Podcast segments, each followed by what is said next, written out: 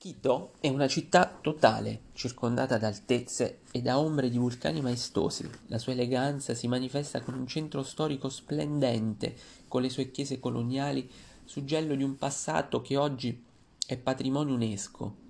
Che città, ragazzi, Quito, una di quelle che lasciano il segno, senza dubbio una delle capitali più belle di tutta questa America Latina. Anche se il primo approccio, dobbiamo dirlo, non è proprio dei più entusiasmanti, infatti in qualsiasi modo decidiate di arrivare, che sia via terra o via aerea, sarete abbastanza lontani da tutto, per cui nell'avvicinarvi al centro vi vedrete scorrere l'immensa e sconfortante periferia che avvolge Quito tutto intorno. Le considerazioni sul disagio sociale e sulla povertà diffusa saranno inevitabili, ma poi, una volta giunti in centro città, sarà stupore lo stupore di un nucleo storico ricco come pochi, dominato da quell'impronta barocca che caratterizza gli edifici del periodo coloniale. Ma non finisce qui, perché ad una parvenza artistica si affianca una vivacità innata tipica dei grandi centri latinoamericani, sovrappopolati di gente, laboriosi e tradizionali, e poi i parchi cittadini, i quartieri turistici di Mariscal, Batanalto e La Paz e i colli che circondano la città, su uno dei quali il celeberrimo Panesillo svetta poderosa dall'alto dei suoi 45 metri la statua della Virgen de Quito e ancora più in lontananza la sagoma incombente del vulcano Pichincha, distante dal centro appena 11 chilometri. Come vedete, Un'esperienza avvolgente, ricca di spunti culturali e visivi, senza dover rinunciare al divertimento e alla vita notturna. Noi, come la maggior parte di chi giunge qui, siamo rimasti attratti da tanto splendore e a suggellare la nostra esperienza è stata l'accoglienza calorosa della nostra amica Valentina e l'intervista in diretta nella prestigiosa Flax Radio, emittente radiofonica cittadina curata dall'Università di Quito. Parlare di che? Sicuramente del nostro progetto Vitamina e quindi anche del nostro lungo viaggio attraverso tutta l'America Latina. Valentina, che aspettavamo di riabbracciare dopo ben tre anni, ci aveva preparato in realtà l'approccio piuttosto duro con la città. Noi provenivamo dalle terre del sud e a dire il vero avevamo un minimo di apprensione al gettarci nella bolgia metropolitana. Quito ha due stazioni dei bus, una a sud e una a nord, entrambi più o meno distanti dal centro città circa 50 minuti.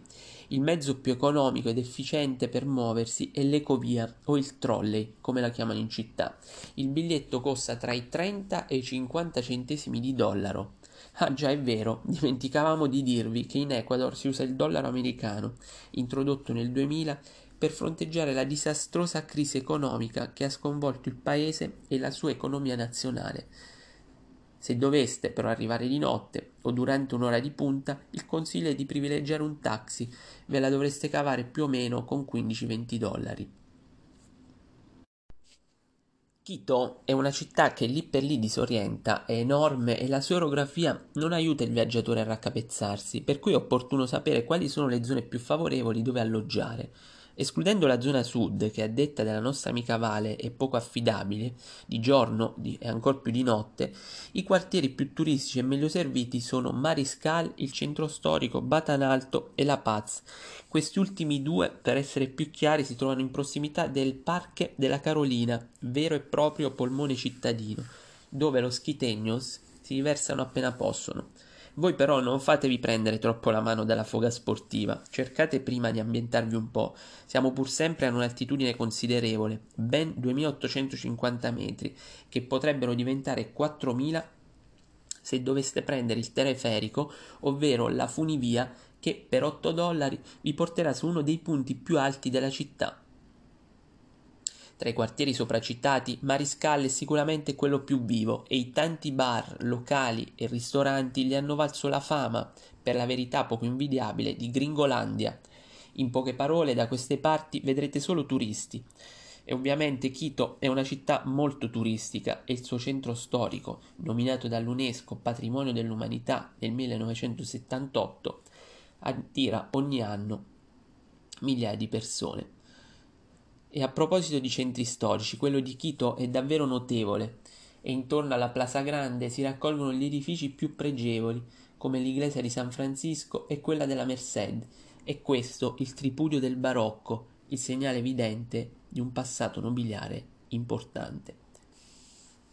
Di domenica la città si ferma totalmente, il centro si chiude interamente al traffico ed acquista un nuovo volto, più spensierato e gioviale, un'opportunità per guardare Quito da un altro punto di vista, per viverla con maggior trasporto e coinvolgimento. È questo il momento degli artisti di strada, delle bancarelle e delle lunghe passeggiate in bici e a piedi.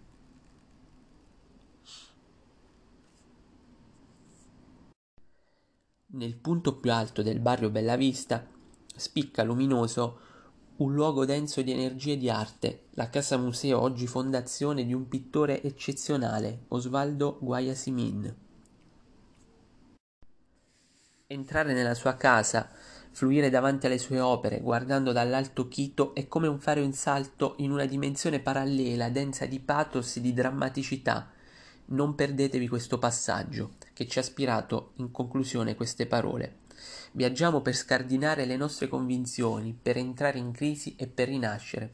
Siamo fortunati, privilegiati ed è nostro dovere restituire tutta questa bellezza all'universo, a ciò che ci circonda. Il viaggio è un atto di amore verso noi stessi e verso il prossimo. La moda non c'entra. Buon Akito a tutti.